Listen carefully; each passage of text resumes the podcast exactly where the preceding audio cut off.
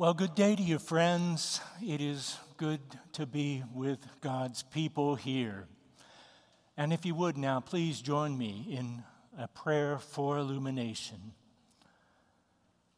Lord of all creation, by the presence and power of your Holy Spirit, open our hearts and minds this hour, that as the scriptures are read and your word is proclaimed, we may hear with joy what you say to us today. Through Jesus Christ, we pray. Amen. So, friends, in the reading that we'll hear shortly, Matthew offers three marvelous images for us to muse upon. I think he may have been hoping to inspire, provoke, and encourage people just like us to play our part in God's great work of blessing the creation, to play our part. Therefore, let us attend with reverent expectation our hearing of God's word. From Matthew chapter 13. That same day, Jesus went out of the house and sat beside the lake. Such great crowds gathered around him that he got into a boat and sat there while the crowd stood on the beach. And he told them many things in parables, saying, Listen, a sower went out to sow. And as he sowed, some seeds fell on the path, and the birds came and ate them up. Other seeds fell on rocky ground where they did not have much soil, and they sprang up quickly since they had no depth of soil. But when the sun rose, they were scorched, and since they had no root, they withered away. Other seeds fell among thorns, and the thorns grew up and choked them. Other seeds fell on good soil and brought forth grain, some a hundredfold, some sixty, some thirty. Hear the parable of the sower. As for what was sown on the good soil, this is the one who hears the word and understands it, who indeed bears fruit and yields, in one case, a hundredfold, in another, sixty, in another, thirty. The word of God for a people God dearly loves. Thanks be to God. So, as this story begins, we find Jesus in a house one day. It happens to be a house of prayer, a synagogue. And in it, Jesus has been teaching and healing and talking to a number of people, both supporters and opponents. One of them tells him that his mother and brothers are outside wanting to speak with him. And he responds by pointing to his disciples there in the house and declaring, Here are my mother and brothers. For whoever does the will of my Father in heaven is my brother and sister and mother. And then Matthew tells us, and this is the first of those images, that same day Jesus went out of the house and sat beside the sea. He went out of the house. How come, I wonder? Was it to get away from his opponents in there, from the press of all the people that were clamoring for his attention that day in that place? Honestly, I don't think so. I think Jesus went out because he was outgoing. And perhaps because his mother was out there and she wanted to talk with him a bit. Okay, mom. Jesus went out to engage with others, to continue his ministry, to widen his work of blessing. He went out to engage with others. It was a great big world with all kinds and conditions of people in it all kinds of needs and challenges and possibilities an immense field in which to labor. And as nice as that house of prayer might have been, even as nice as this one, perhaps, Jesus knew that he had to get out there, into it, into that great big field. He had to offer there also his compassion and counsel his wide, warm welcome, his embrace of the marginalized, his invitation into life with God. Christ had holy work to accomplish in creation, in and with and through people of all kinds, near and far. And he was truly eager to be at it. Christ was eagerly outgoing. And trust me on this if you can. He still is. He lives, he loves, he is energetically engaged with people. He is in the field and on the job. And if you and I will look, if we'll look with the right kind of eyes, we can find him working everywhere we can. For as Gerard Manley Hopkins put it, Christ plays in 10,000 places, lovely in limbs and lovely in eyes not his, plays to the Father through the features of men's faces and women's faces all the time, I would say. He is decidedly outgoing. That's the first inspiring image Matthew spreads before us this Sabbath morning. And the second flows out of the first, I think. It's the image of Christ seated for teaching in the center of a crowd. Jesus went out of the house and sat beside the sea, we're told. And picture this great crowds gathered all around him, great crowds around him. There he was on that day, as he would be on so many others, surrounded by people, an immense crowd of all kinds and conditions of folks, the longing, the curious.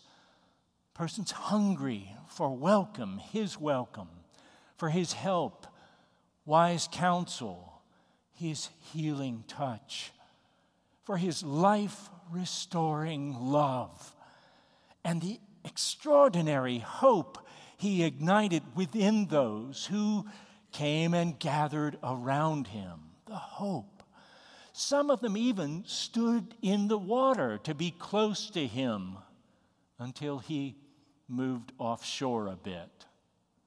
Jesus, you see, was literally the center of their attention.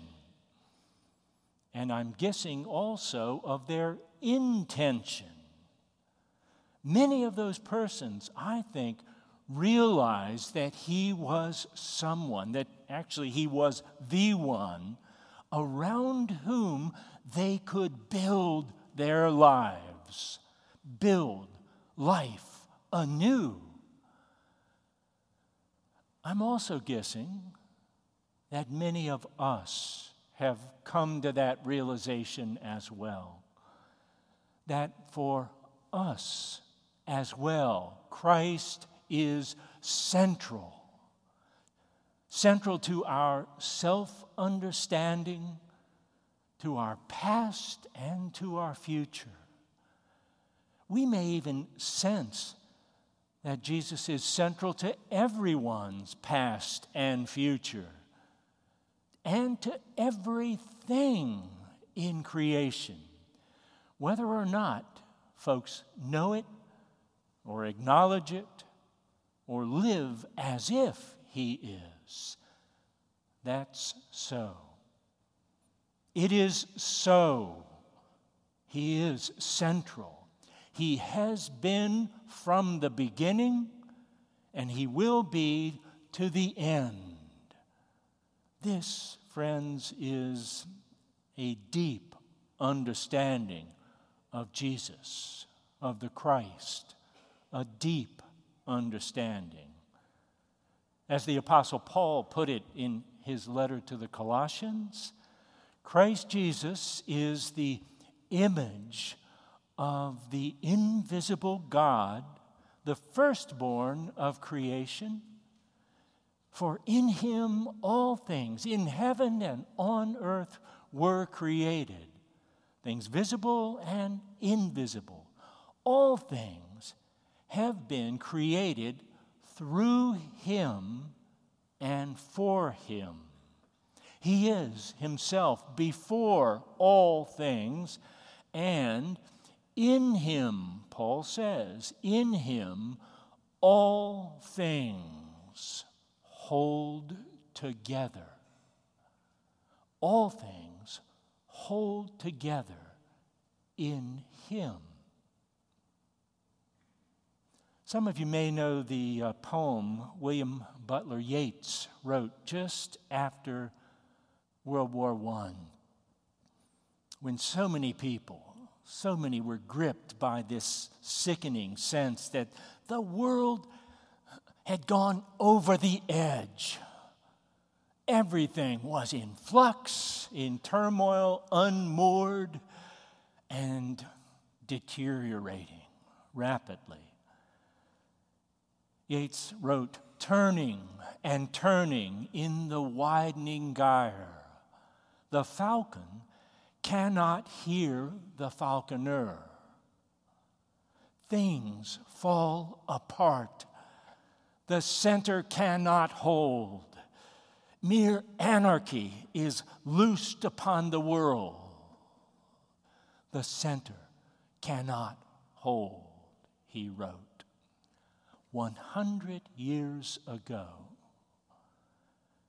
His description may sound strangely familiar to some of us here. This, I would say, distressingly, is how things feel for many of us now. However, I would maintain that the center Yeats wrote about in his poem and the center Paul pointed to are not one and the same. For Christ is the deep center of creation, the anchoring center, foundational, immovable, sure. What can move, what can fail, what can come apart, what Yeats was describing, could not be Christ, but only one of the artificial, temporary, passable centers that we've constructed for ourselves. You know, Rome's empire rises, but it also falls. Jesus, at the center of that gathered crowd in Galilee, Christ, by whose love and summons you and I have been drawn close. Christ is the deep, abiding, eternal center. He whose compassion flows constantly to us, whose grace is profoundly generative. He holds us dear and surely. We simply cannot be separated from anything, from Him or His creative love. We will not be separated. Our center holds. And with that, we've come to the third and final image Matthew spreads before us. It is Jesus' own image of the sower. Something like the fellow, perhaps, in Van Gogh's picture on the front of the bulletin, the sower. Finding himself at the center of a great, hopeful, expectant crowd, Jesus decided to give them something he gave them a way to see and understand what it was he was doing in the world, what he was doing with them. He wanted them to know why he was at it and what they could expect to see as a result of sharing in life and effort with him. He wanted them to know, so he used this parable. There was, Jesus indicated, something really big going on in creation, in God's good creation.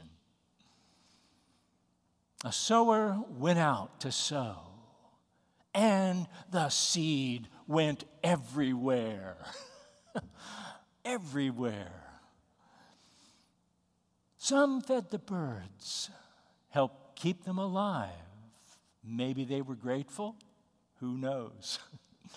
Some fell on thin soil, rocky stuff. It grew up quickly, trying to survive, but then when the sun came out, it withered. It became compost you might say. And then perhaps earthworms came and lived in it, improving the soil, so that the next time the seed that was sown there did better.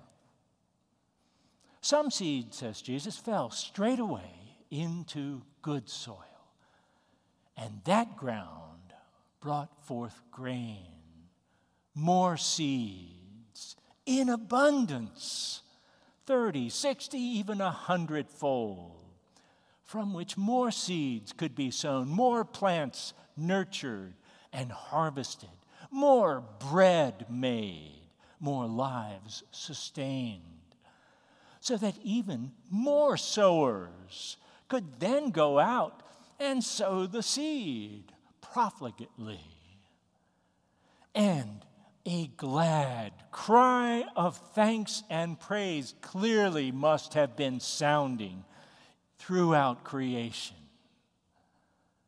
And you, Christ was saying to those gathered around him, you, Christ is saying to you gathered here today, you have a part to play in bringing all of this about.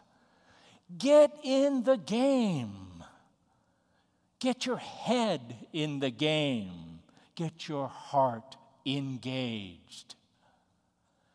Gathering around Christ Jesus, receiving the rich seed of his unfailing love, realizing and relishing the role that he's entrusted to you now.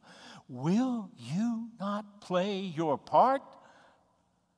Will you be one of the 10,000 faces in which Christ is at play in creation? Will you? Can you smell? Can you smell the bread baking? Can you taste it even, perhaps even now? Or imagine that it's there. Can you imagine the joy that everyone will be feeling when that bread is broken and shared at God's great table? Friends, the center holds all. The sowers sow prolifically, and all of creation, knowing that God is great and God is good, sighs with satisfaction, sings with joy, and joins in dance with the triune God, Creator, Son, and Spirit. My, what rich images we've received this day. May they help us when we go out of the house to labor in God's great fields. And may they yield abundantly in our blessing of creation. Amen.